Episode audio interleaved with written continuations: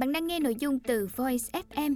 Hãy lên App Store tìm V-O-I-Z và cài đặt ngay để tận hưởng hơn 10.000 nội dung chất lượng cao có bản quyền nhé.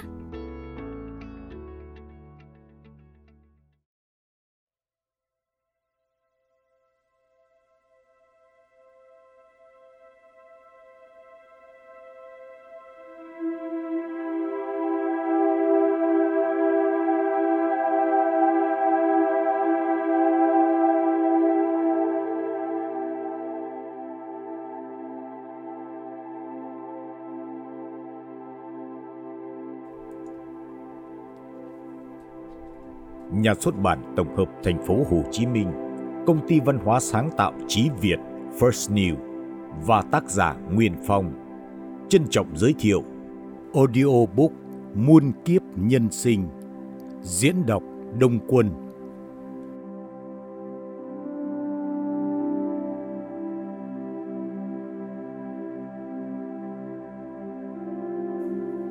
Tác giả Nguyên Phong, tên thật là Vũ Văn Du, du học ở Mỹ từ năm 1968, tốt nghiệp cao học sinh vật học, điện toán. Ông từng là kỹ sư trưởng, CIO của tập đoàn Boeing của Mỹ, viện trưởng Viện Công nghệ Sinh học Đại học Carnegie Mellon. Ông được mọi người biết tới là giáo sư John Vũ, nhà khoa học uy tín về công nghệ thông tin, CMMI, và từng giảng dạy ở nhiều trường đại học trên thế giới. Nguyên Phong là bút danh của bộ sách văn hóa tâm linh được dịch, viết phóng tác từ trải nghiệm, tiềm thức và quá trình nghiên cứu, khám phá các giá trị tinh thần Đông phương. Ông đã viết phóng tác tác phẩm Bất Hủ, Hành trình về Phương Đông vào năm 24 tuổi, năm 1974. Các tác phẩm khác của Nguyên Phong được bạn đọc nhiều thế hệ yêu thích: Ngọc sáng trong hoa sen, Bên dặng tuyết sơn, Hoa sen trên tuyết, Hoa trôi trên sóng nước, Huyền thuật và các đạo sĩ Tây Tạng, Trở về từ xứ tuyết, Trở về từ cõi sáng, Minh triết trong đời sống, Đường mây qua xứ tuyết, Dấu chân trên cát, Đường mây trong cõi mộng, Đường mây trên đất hoa và bộ sách dành cho sinh viên, thầy cô. Tác phẩm Muôn kiếp nhân sinh, Many Lives, Many Times của tác giả Nguyên Phong, tức giáo sư John Vũ, do First News Chí Việt giữ bản quyền xuất bản tiếng Việt và các ngôn ngữ trên thế giới.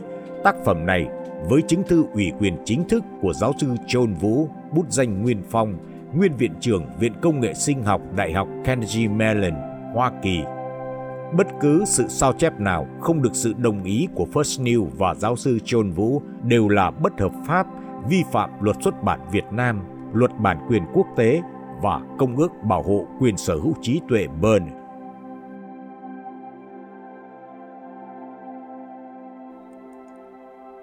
Lời giới thiệu: Hành trình Muôn kiếp nhân sinh của ông Nguyễn Văn Phước, nhà sáng lập First News Chí Việt.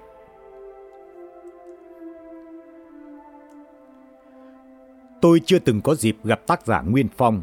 Trước đó, tôi biết đến ông như một nhà khoa học nổi tiếng thế giới và cũng là người phóng tác viết lại những tác phẩm về văn hóa, tâm linh, kinh điển mà nhiều thế hệ bạn đọc Việt, trong đó có tôi, hằng yêu mến. Hơn 5 năm trước, tôi có nhân duyên được trò chuyện cùng tác giả Nguyên Phong về những bí ẩn liên quan đến tác phẩm kỳ bí nổi tiếng Hành trình về Phương Đông. Tác phẩm ra đời gần nửa thế kỷ trước, nhưng không một ai trên thế giới có thể truy tìm được bản gốc, để biết bao độc giả nhiều thế hệ còn thắc mắc và khiến một nhà xuất bản ở Mỹ phải dịch ra tiếng Anh từ nguyên bản tiếng Việt mà Nguyên Phong đã phóng tác. Tôi đã hiểu rộng hơn nghĩa phóng tác là có thể viết theo tiềm thức của mình bằng kiến thức và những chiêm nghiệm cuộc sống. Và tôi đã nghiệm ra có những người Việt vô cùng khiêm nhường nhưng không hề thua kém bất cứ ai trên thế giới rộng lớn này. Tôi đã may mắn được ông chia sẻ nhiều câu chuyện trong nhiều năm. Vào một đêm khuya năm 2016, trong một cuộc trò chuyện kéo dài gần về sáng, tôi đã hỏi ông về nhân quả và luân hồi. Ông đã kể lại một mối nhân duyên xảy ra nhiều năm trước về Thomas, một doanh nhân nổi tiếng ở New York và những câu chuyện tiền kiếp của mình. Tôi đã vô cùng ngạc nhiên và linh cảm rằng câu chuyện này có liên quan đến những trăn trở trước giờ của tôi và chắc cũng của rất nhiều người. Tôi rất mong tác giả Nguyên Phong có thể viết lại những câu chuyện đó thành một cuốn sách. Ông im lặng, không trả lời và cũng không nhắc lại chuyện này trong những cuộc nói chuyện tiếp theo. Bẵng đi hơn 2 năm, tôi bất ngờ nhận được thư điện tử của ông. Trong đó là những chương đầu tiên của cuốn sách mà ông đặt tên là Muôn kiếp nhân sinh. Đọc xong, tôi đã thầm nghĩ không thể có cái tên nào chính xác hơn. Tôi biết được rằng, trong 2 năm qua, ông đã bay sang New York nhiều lần, phỏng vấn, trò chuyện với ông Thomas để thực hiện cuốn sách. Trước đó, tác giả Nguyên Phong đã liên lạc với ông Thomas để hỏi xin ý kiến về việc viết một cuốn sách kể lại các câu chuyện tiền kiếp mà ông từng chia sẻ. Ban đầu, ông không chắc ông Thomas sẽ chấp nhận vì nhiều câu chuyện quá riêng tư, nhạy cảm. Nhưng bất ngờ thay, Thomas đã đồng ý. Muôn kiếp nhân sinh là một bức tranh rộng lớn với vô vàn mảnh ghép cuộc đời, là một cuốn phim đồ sộ, sống động về những kiếp sống huyền bí, trải dài từ nền văn minh Atlantis hùng mạnh đến vương quốc Ai Cập cổ đại của các pharaoh quyền uy, đến Hợp chủng quốc Hoa Kỳ ngày nay, nơi nhân vật chính Thomas, người bạn tâm giao lâu năm của tác giả Nguyên Phong đang sống. Muôn kiếp nhân sinh cung cấp cho bạn đọc kho kiến thức mới mẻ vô tận của nhân loại lần đầu được hé mở, cùng những phân tích uyên bác, tiên đoán bất ngờ về hiện tại và tương lai thế giới của những bậc hiền triết thông thái. Thông điệp quan trọng xuyên suốt của tác phẩm thức tỉnh con người chính là nguồn gốc và cách thức vận hành luật nhân quả và luân hồi của vũ trụ. Đời người tưởng chừng rất dài nhưng lại trôi qua rất nhanh, sinh vượng suy tử, mong manh như sóng nước. Luật nhân quả cực kỳ chính xác, chi tiết, phức tạp, được thu thập qua nhiều đời, nhiều kiếp, liên hệ tương hỗ đan xen chặt chẽ lẫn nhau. Không ai có thể tính được, tích đức này có thể trừ được nghiệp kia. Không ai có thể biết được khi nào nhân sẽ trổ quả. Nhưng một khi đã gây ra nhân thì chắc chắn sẽ gặt quả. Luật nhân quả trước giờ không bao giờ sai. Những xung lực, năng lượng vô hình của vũ trụ qua luật luân hồi và nhân quả đã tạo nhân duyên để người này gặp người kia. Gặp nhau có khi là duyên, có khi là nợ. Gặp nhau có lúc để trả nợ, có lúc để nối lại duyên xưa. Có biết bao việc diễn ra trong đời tưởng chừng như là ngẫu nhiên nhưng thật ra đã được sắp đặt từ trước. Luân hồi là một ngôi trường rộng lớn nơi tất cả con người, tất cả sinh vật đều phải học bài học của riêng mình cho đến khi thật hoàn thiện mới thôi. Nếu không chịu học hay chưa học được trọn vẹn thì buộc phải học lại chính xác theo quy luật của nhân quả. Có người có cơ duyên được chứng kiến luật nhân quả hay luân hồi, có người thì không. Điều đó còn phụ thuộc vào cơ duyên, nhận thức, trải nghiệm và niềm tin ở mỗi người. Một lời tri ân chân thành tới tác giả Nguyên Phong, người đã dày công viết nên cuốn sách đặc biệt này là không đủ. Qua những lần trò chuyện, tôi nhận ra ông chỉ có một ước mong duy nhất khi viết cuốn sách này. Xin được cảm ơn ông Thomas vì tất cả. Xin được chia sẻ cùng bạn đọc tâm huyết nhất của ông. Hiện nay, trên thế giới đang trải qua hỗn loạn, xáo trộn, mà thật ra thì mọi quốc gia đều đang gánh chịu những nghiệp quả mà họ đã gây ra trong quá khứ. Mỗi quốc gia, cũng như mọi cá nhân, đều có những nghiệp quả riêng do những nhân mà họ đã gây ra. Cá nhân thì có biệt nghiệp riêng của từng người, nhưng quốc gia thì có cộng nghiệp mà tất cả những người sống trong đó đều phải trả. Hãy nhìn khắp thế giới hiện nay, với hơn 7 tỷ người, có bao nhiêu người đang hành động độc ác, vô nhân tính? Có những quốc gia đang đối xử với người khác tàn độc như thế nào? Có biết bao nhiêu cái chết thương tâm và cuộc sống bi đát của nhiều con người vô tội đã và đang diễn ra. Hãy thử nghĩ nếu tất cả đều chịu học hỏi và hiểu rõ về nhân quả, biết rõ một khi gieo nhân gì sẽ gặt quả đó, thì có ai dám hành động như thế không? Thường thì con người khi hành động ít ai nghĩ đến hậu quả, nhưng một khi hậu quả xảy đến thì họ nghĩ gì, làm gì? Họ oán hận, trách trời, trách đất, trách những người chung quanh đã gây ra những hậu quả đó. Có mấy ai biết chiêm nghiệm, tự trách mình và thay đổi không? Đó là động lực để tôi chia sẻ những câu chuyện chưa từng kể này với ai, dù có những điều thiên cơ bất khả lộ, và chấp thuận để anh chia sẻ những trải nghiệm, bài học vô tiền khoáng hậu này với các bạn của anh để viết thành một cuốn sách cho nhiều người trên thế giới cùng chiêm nghiệm, giữa lúc hành tinh đang gặp nhiều tai ương biến động từng ngày. Tôi mong chúng ta, những cánh bướm bé nhỏ rung động mong manh, cũng có thể tạo nên những trận cuồng phong mãnh liệt để thức tỉnh mọi người. Tương lai của mỗi con người, mỗi tổ chức, mỗi quốc gia và cả hành tinh này sẽ ra sao trong giai đoạn sắp tới là tùy thuộc vào thái độ ứng xử, nhìn nhận và thức tỉnh của từng cá nhân, từng tổ chức, từng quốc gia đó tạo nên. Nếu muốn thay đổi, cần khởi đầu bằng việc nhận thức, chuyển đổi tâm thức, lan tỏa yêu thương và chia sẻ sự hiểu biết từ mỗi người chúng ta trước. Nhân quả, đừng đợi thấy mới tin. Nhân quả là bằng chỉ đường giúp con người tìm về thiện lương.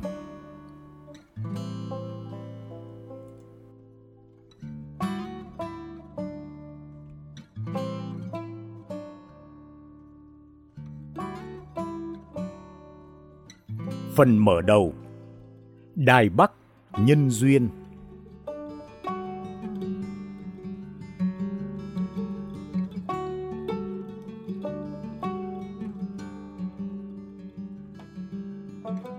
Năm 2008, tôi có dịp tham dự một hội thảo khoa học tại Đài Bắc. Nhân dịp đó, tôi liên lạc với một người bạn thân, giáo sư Raymond Yeer, để đến thăm ông này. Giáo sư Yeer là cựu trưởng khoa khoa học máy tính tại trường đại học Texas và đại học Maryland. Ông là một nhà khoa học, là tác giả của rất nhiều tài liệu nghiên cứu và của 10 cuốn sách giáo trình được dạy trong các trường đại học tại Hoa Kỳ. Ông đã đào tạo nhiều thế hệ khoa học gia và giáo sư nổi tiếng ngày nay. Mặc dù đã về hưu sống tại Đài Bắc, nhưng ông vẫn tiếp tục hoạt động trong lĩnh vực khoa học và có tầm ảnh hưởng lớn trên thế giới. Giáo sư Yeer vui mừng mời tôi ghé qua tư gia ăn tối. Điều bất ngờ là trong bữa ăn đó cũng có sự hiện diện của phi hành gia Edgar Mitchell và một người bạn của ông tên là Thomas Key cũng đến thăm giáo sư Yeer. Xin được nói thêm cho rõ, phi hành gia Edgar Mitchell là người khởi xướng việc nghiên cứu về sự tương quan giữa con người và vũ trụ để tìm hiểu về những sự kiện không thể giải thích, khuyến khích việc xây dựng mối liên hệ giữa khoa học và trải nghiệm nội tâm trong việc nghiên cứu do chính ông cùng một số người bạn lập ra tại Palo Alto, California. Nhưng ông đã bị một làn sóng dư luận khắt khe chỉ trích. Ông đã qua đời vào năm 2016. Trở lại với cuộc gặp gỡ, giáo sư Yeer mở đầu giới thiệu với mọi người. Phi hành gia Edgar Mitchell là một nhà khoa học lỗi lạc với nhiều công trình nghiên cứu nổi tiếng về không gian tại Đại học Harvard và Viện Công nghệ Massachusetts MIT. Ông là một trong 6 người đã đặt chân lên mặt trăng bằng phi thuyền Apollo 14 vào ngày 31 tháng 1 năm 1971. Trên hành trình trở về trái đất, nhìn qua cửa sổ của phi thuyền, ông thấy trái đất thật nhỏ bé so với vũ trụ bao la và bất ngờ trải nghiệm một cảm giác bình an lạ lùng không thể diễn tả. Khi trở về, ông tìm đủ mọi cách để tìm hiểu về cái cảm giác đó. Là nhà khoa học, Edgar Mitchell cố gắng nghiên cứu để giải thích sự bình an lạ lùng này qua các lý thuyết khoa học, nhưng không thành công. Ông quy tụ một số khoa học gia nổi tiếng, thành lập một viện nghiên cứu về mối liên hệ giữa khoa học và trải nghiệm nội tâm, Institute of Neurotic Science. Nhưng qua nhiều năm, Những nhà khoa học lỗi lạc nhất này cũng chưa thể đi đến kết luận nào cả. Nhưng qua nhiều năm, những nhà khoa học lỗi lạc nhất này cũng chưa thể đi đến một kết luận nào cả. Do đó lần này tôi mời ông đến gặp Hòa Thượng Thánh Nghiêm, mong ngài có thể giúp ông ấy giải đáp thắc mắc về trải nghiệm này. Trong bữa ăn tối hôm đó, chúng tôi đàm đạo thân mật về các lý thuyết khoa học vừa được phát minh vào lúc đó. Tôi nhận thấy phi hành gia Mitchell là người có đầu óc cởi mở với sự hiểu biết rộng và sâu sắc hơn những nhà khoa học khác mà tôi đã gặp. Ông Mitchell nói, các phát minh khoa học mới nhất hiện nay đang thúc đẩy nhân loại phải thay đổi cách suy nghĩ và quan niệm của họ, ngay cả với những gì mà trước đây chúng ta vẫn cho là đúng. Càng ngày càng có thêm nhiều khám phá mới, dữ kiện mới có thể hoàn toàn thay đổi nền tảng khoa học mà chúng ta đã xây dựng từ mấy trăm năm nay. Thí dụ như trong nhiều thế kỷ, chúng ta tin rằng trái đất là trung tâm của vũ trụ và mọi hành tinh, kể cả mặt trời, mặt trăng đều quay quanh trái đất. Dĩ nhiên, hiện nay chúng ta biết rằng điều này hoàn toàn sai. Mặt trời chỉ là trung tâm của một thái dương hệ. Quả đất của chúng ta và các hành tinh liên hệ đều quay quanh mặt trời. Tuy nhiên, vũ trụ thì vô cùng rộng lớn và có rất nhiều thái dương hệ khác mà chúng ta chưa biết đến. Theo ước tính của cơ quan hàng không và vũ trụ Mỹ NASA thì có khoảng hơn 1 tỷ thái dương hệ trong vũ trụ bao la, mà thái dương hệ của chúng ta chỉ là một phần nhỏ trong đó. Ông Mitchell bất chợt trầm ngâm, giọng xúc động. Chỉ khi con người đi ra ngoài không gian mới thật sự thấy được chúng ta quá nhỏ bé dưới vũ trụ bao la ngoài sức tưởng tượng này. Hiện nay chúng ta biết rằng sự sống đã có mặt trên trái đất này từ hàng triệu năm nay, nhưng biết đâu sự sống cũng có thể hiện hữu ở các hành tinh khác hay các thái dương hệ khác. Chúng ta cho rằng loài người là thông minh nhất khi so sánh với các loài vật, nhưng biết đâu có những sinh vật thuộc hành tinh khác còn thông minh hơn mà chúng ta chưa hề biết đến. Cách đây không lâu, chúng ta cho rằng vật thể nhỏ nhất trên thế giới là phân tử, molecule. Nhưng sau đó, chúng ta tìm ra nguyên tử, atom, và nghĩ rằng nguyên tử là vật thể nhỏ nhất. Hiện nay, chúng ta biết rằng nguyên tử không phải là nhỏ nhất, mà còn có những hạt lượng tử nhỏ hơn nhiều, đó là hạt quark. Nếu chúng ta tiếp tục nghiên cứu, thì có lẽ sẽ còn những thứ nhỏ hơn nữa. Do đó, kiến thức của chúng ta luôn luôn thay đổi theo các khám phá mới của khoa học. Nếu chúng ta có thể chứng minh được rằng hạt vi lượng neutrino di chuyển nhanh hơn vận tốc ánh sáng, thì quan niệm về thuyết tương đối của Einstein sẽ phải thay đổi. Và quỹ đạo của mọi hành tinh trong vũ trụ sẽ khác hẳn những gì chúng ta đo được ngày nay. Ông ngừng lại và nhấn mạnh từng chữ. Vấn đề là chúng ta sẽ phản ứng như thế nào với những dữ kiện mới được khám phá? Liệu chúng ta có chấp nhận rằng những gì chúng ta tin tưởng từ bấy lâu nay chỉ là những lý thuyết không còn giá trị nữa không? Hay chúng ta vẫn bám chặt lấy quan điểm cũ vì đã coi chúng như là chân lý tuyệt đối? Giáo sư Yeer đồng tình tiếp lời. Khoa học thực nghiệm chỉ tập hợp được những kiến thức thu tập được từ nhiều cuộc thí nghiệm với những dữ liệu được đo lường, quan sát và kiểm chứng. Là khoa học gia, chúng ta luôn tìm kiếm, học hỏi và nghiên cứu dựa trên lý luận, đặt ra những giả thuyết rồi chứng minh rằng chúng đúng hay sai. Tất cả những gì chúng ta xây dựng đều hoàn toàn dựa vào các công cụ đo lường. Nhưng với sự tiến bộ của khoa học, khi các công cụ này ngày một tinh vi hơn, chính xác hơn, chúng ta sẽ tìm thêm được những dữ liệu mới để bổ sung cho những dữ liệu trước và tiếp tục xây dựng nền khoa học hiện nay. Nói cho đúng thì khoa học thực nghiệm là một tiến trình luôn thay đổi để bổ sung cho những gì bất toàn trước đây. Ông Mitchell mỉm cười. Sẽ có một lúc nào đó chúng ta tìm ra những dữ liệu hoàn toàn khác với những dữ liệu trước đó. Chúng ta sẽ đặt ra những giả thuyết mới để thay đổi các quan niệm hiện tại và chúng ta sẽ có một cuộc cách mạng khoa học lật đổ tất cả những gì chúng ta xây dựng trước đây. Bất chợt, ông Mitchell quay qua hỏi tôi. Anh cũng là một nhà khoa học, vậy anh nghĩ như thế nào? Tôi suy nghĩ rồi trả lời. Một cuộc cách mạng khoa học như thế có lẽ cần nhiều thứ hơn là việc đưa ra một lý thuyết mới để đánh đổ những lý thuyết trước.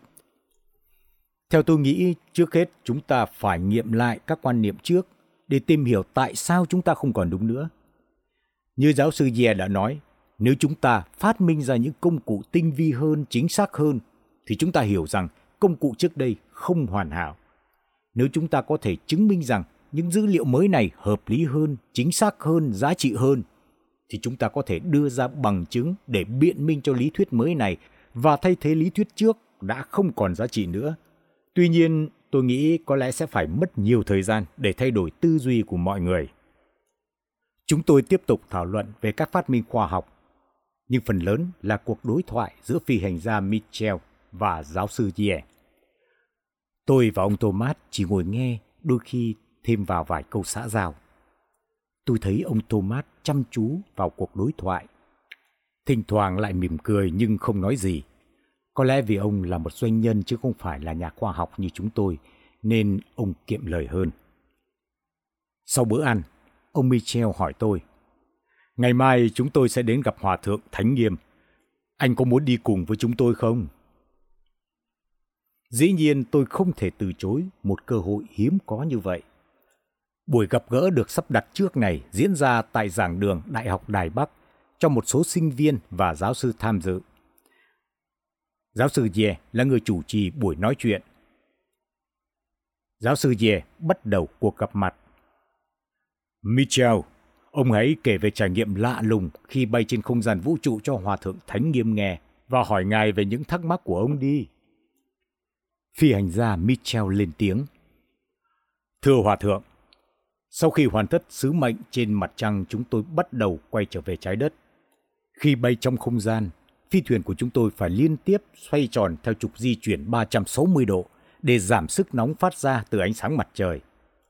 Do đó, cứ 2 phút thì chúng tôi lại nhìn thấy trái đất, mặt trăng và mặt trời qua cửa kính của phi thuyền. Tôi cũng phải nói thêm là bên ngoài không gian vì không có bầu khí quyển nên chúng tôi nhìn thấy các hành tinh rất rõ. Khi ở trên trái đất, chúng ta nhìn lên bầu trời và thấy các vì sao lấp lánh vì ảnh hưởng của bầu khí quyển. Nhưng trong không gian, tất cả đều sáng rõ như một mạng lưới khổng lồ với hàng ngàn vạn vì sao trông như những hạt kim cương tỏa sáng. Đó là một hình ảnh tuyệt vời đối với các phi hành gia của chúng tôi lúc đó. Ngày nay, mọi người đều có thể nhìn thấy hình ảnh này qua kính viễn vọng Hubble hay qua các hình ảnh mà cơ quan hàng không vũ trụ Mỹ chụp được và đưa lên mạng. Nếu quan sát kỹ, chúng ta sẽ thấy vũ trụ đẹp vô cùng, không lời nào có thể diễn tả được. Là một nhà khoa học, tôi biết rằng tất cả những tế bào, những nguyên tử trong cơ thể tôi hay cơ thể của người bạn tôi trong phi thuyền và ngay cả những nguyên tử cấu tạo nên phi thuyền đều phát xuất từ hành tinh của chúng ta hay chính là khởi nguồn trong vũ trụ. Mọi hiện tượng vật chất đều phát xuất từ vũ trụ này. Từ đó, tôi ý thức rằng thân thể của tôi và tất cả mọi vật trong vũ trụ không có gì sai biệt. Thay vì là một cá thể độc lập, một thành phần riêng rẽ, tôi ý thức rằng tất cả cùng chung một nguồn gốc. Ngay khi đó, toàn thân tôi bỗng nhiên rung động mãnh liệt. Tôi thấy mình chìm đắm trong một cảm giác bình an lạ lùng không thể diễn tả. Trải nghiệm này tiếp tục diễn ra mỗi khi tôi không bận rộn. Là phi hành gia, dĩ nhiên chúng tôi rất bận vì vừa phải điều khiển phi thuyền, vừa phải hoàn thành những thí nghiệm khoa học trong phi thuyền. Nhưng thỉnh thoảng, tôi cũng dừng lại nhìn ra ngoài cửa sổ để chiêm ngưỡng vẻ đẹp diệu kỳ của vũ trụ và cảm nhận cảm giác bình an lạ lùng này. Với mỗi vòng quay của phi thuyền, tôi lại thấy trái đất, mặt trăng, mặt trời cùng các vì tinh tú lấp lánh. Tôi nhìn thấy vũ trụ giống như một tấm lưới với hàng triệu vì sao toát ra thứ ánh sáng rực rỡ và tôi ý thức rõ ý niệm vạn vật đồng nhất thể. Tôi hiểu rằng nếu đã đồng nhất với tất cả thì vạn vật đều liên quan chặt chẽ với nhau, không thể tách rời được. Đây là một quan niệm mới lạ mà từ trước đến nay các nhà khoa học chúng tôi không ai nghĩ đến. Trong trải nghiệm bình yên đặc biệt đó, Tôi tự hỏi, tôi thực sự là ai? Tôi từ đâu tới đây? Rồi tôi sẽ đi về đâu? Vũ trụ được hình thành và có mối liên hệ như thế nào với trái đất cùng với những con người sống ở đó? Có phải chúng tôi, những người đầu tiên du hành ra ngoài không gian, đã cảm nhận được sự tương quan rõ rệt giữa con người và vũ trụ, khác hẳn với ý niệm của những người chưa từng rời trái đất? Từ ý niệm này, tôi nghĩ rằng có lẽ đã đến lúc phải tìm cách thay đổi các quan niệm định kiến chật hẹp đã giam cầm bao nhiêu thế hệ từ trước đến nay bằng một quan niệm mới về sự tương quan giữa con người và vũ trụ. Có lẽ các định luật khoa học, các kiến thức được xây dựng từ ngàn xưa sẽ phải thay đổi khi chúng ta nhìn lại tất cả những gì chúng ta đã làm trên trái đất này, sau khi chứng kiến sự nhỏ bé của chúng ta so với vũ trụ bao la. Ngay như nền khoa học hiện đại bắt đầu khoảng 400 năm trước với Isaac Newton, cũng sẽ phải thay đổi khi con người bước ra khỏi tầm ảnh hưởng của sức hút trái đất. Khi lan man nghĩ đến điều đó thì tôi chợt nghĩ đến những bậc tiên phong như Copernic, Galileo và những nhà khoa học lỗi lạc khác đã đưa ra ý kiến về sự tương quan giữa trái đất và vũ trụ, nhưng phải chịu sự chống đối kỳ thị của những quan niệm thiển cận, hẹp hòi lúc bấy giờ. Người thì bị thiêu sống, người thì bị giam cầm cho đến chết, nhưng sự thật vẫn là sự thật, không thể chối cãi. Tất cả khuynh hướng bảo thủ, hẹp hòi trước sau cũng phải thay đổi khi người ta biết hướng tầm mắt lên cao, xóa bỏ thành kiến cũ và mở rộng tâm hồn để nhìn ra vũ trụ bao la. Phi hành gia Mitchell ngừng lại suy nghĩ rồi tiếp tục. Khi trở về trái đất, tôi luôn thắc mắc về cảm giác bình an lạ lùng này. Tôi tìm đọc rất nhiều sách vở khoa học, nhưng không tìm thấy gì có thể giải thích hiện tượng trên. Tôi chuyển qua nghiên cứu các sách vở tôn giáo của phương Tây, nhưng cũng không tìm được gì. Tôi tìm đến những học giả thông thái, nhưng không ai có thể trả lời được thắc mắc của tôi. Một người bạn khuyên tôi nên tìm đọc các tài liệu về tôn giáo phương Đông, và tôi bắt đầu nghiên cứu Phật giáo. Tất cả là các sách nói về đại định, Samadhi. Tôi thấy có sự trùng hợp giữa trải nghiệm mà tôi đã trải qua trên không gian với trải nghiệm của các hiền triết phương Đông khi họ diễn tả về trạng thái thiền định. Giáo sư Yeer chợt hỏi, phải chăng cảm giác đó là thấy mình hợp nhất với vạn vật? Phi hành gia Mitchell trả lời, đúng thế, lúc đó tôi không thấy có sự khác biệt giữa mình và vạn vật nữa. Cái cảm giác hòa hợp, rung động cùng với sự chuyển động của vũ trụ là một trải nghiệm kỳ lạ không thể diễn tả được bằng lời. Giáo sư Yeer quay qua hỏi Hòa Thượng Thánh Nghiêm. Bạch Hòa Thượng, theo quan niệm của Phật giáo, trải nghiệm không còn thấy sự phân biệt giữa mình và vạn vật của phi hành gia Mitchell có phải là một sự chứng ngộ không? Hòa Thượng Thánh Nghiêm mỉm cười nhìn ông Mitchell.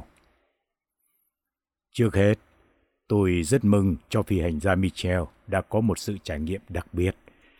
Trong hàng ngàn vạn người, không mấy ai có được trải nghiệm như thế. Trong cuộc sống, khi người ta trải nghiệm một điều gì đó hoàn toàn mới mẻ, có thể thay đổi các trải nghiệm cá nhân từ trước, ta có thể coi đó như là một sự chứng ngộ. Tuy nhiên, đó cũng có thể chỉ là một cảm giác nhất thời. Ví dụ như cách đây không lâu, một đệ tử của tôi cũng có một trải nghiệm đặc biệt. Sau một khóa tu thiền kéo dài 7 ngày, anh ta trở về nhà. Trên đường về, anh ta thấy tất cả cây cối, hoa lá, từ những con côn trùng nhỏ bé cho đến những chiếc lá cây, ngọn cỏ đều vui mừng chào đón anh. Anh cảm nhận được một niềm an lạc tuyệt vời như hòa nhập với ngoại cảnh và tin rằng mình đã chứng ngộ. Anh vội vã trở lại kể cho tôi nghe về trải nghiệm đó. Tôi nói với anh ấy rằng tuy đó là một khoảnh khắc trải nghiệm tuyệt vời, nhưng cũng có thể biến đi ngay trong chốc lát. Đừng coi cảm giác đó là một sự chứng ngộ. Nếu không tin, anh hãy thử trở lại khu vườn đó để xem những cây cỏ, hoa lá muông tú có chào đón anh như trước không? Bạn đang nghe nội dung từ Voice FM. Hãy lên App Store tìm V-O-I-Z và cài đặt ngay để tận hưởng hơn 10.000 nội dung chất lượng cao có bản quyền nhé.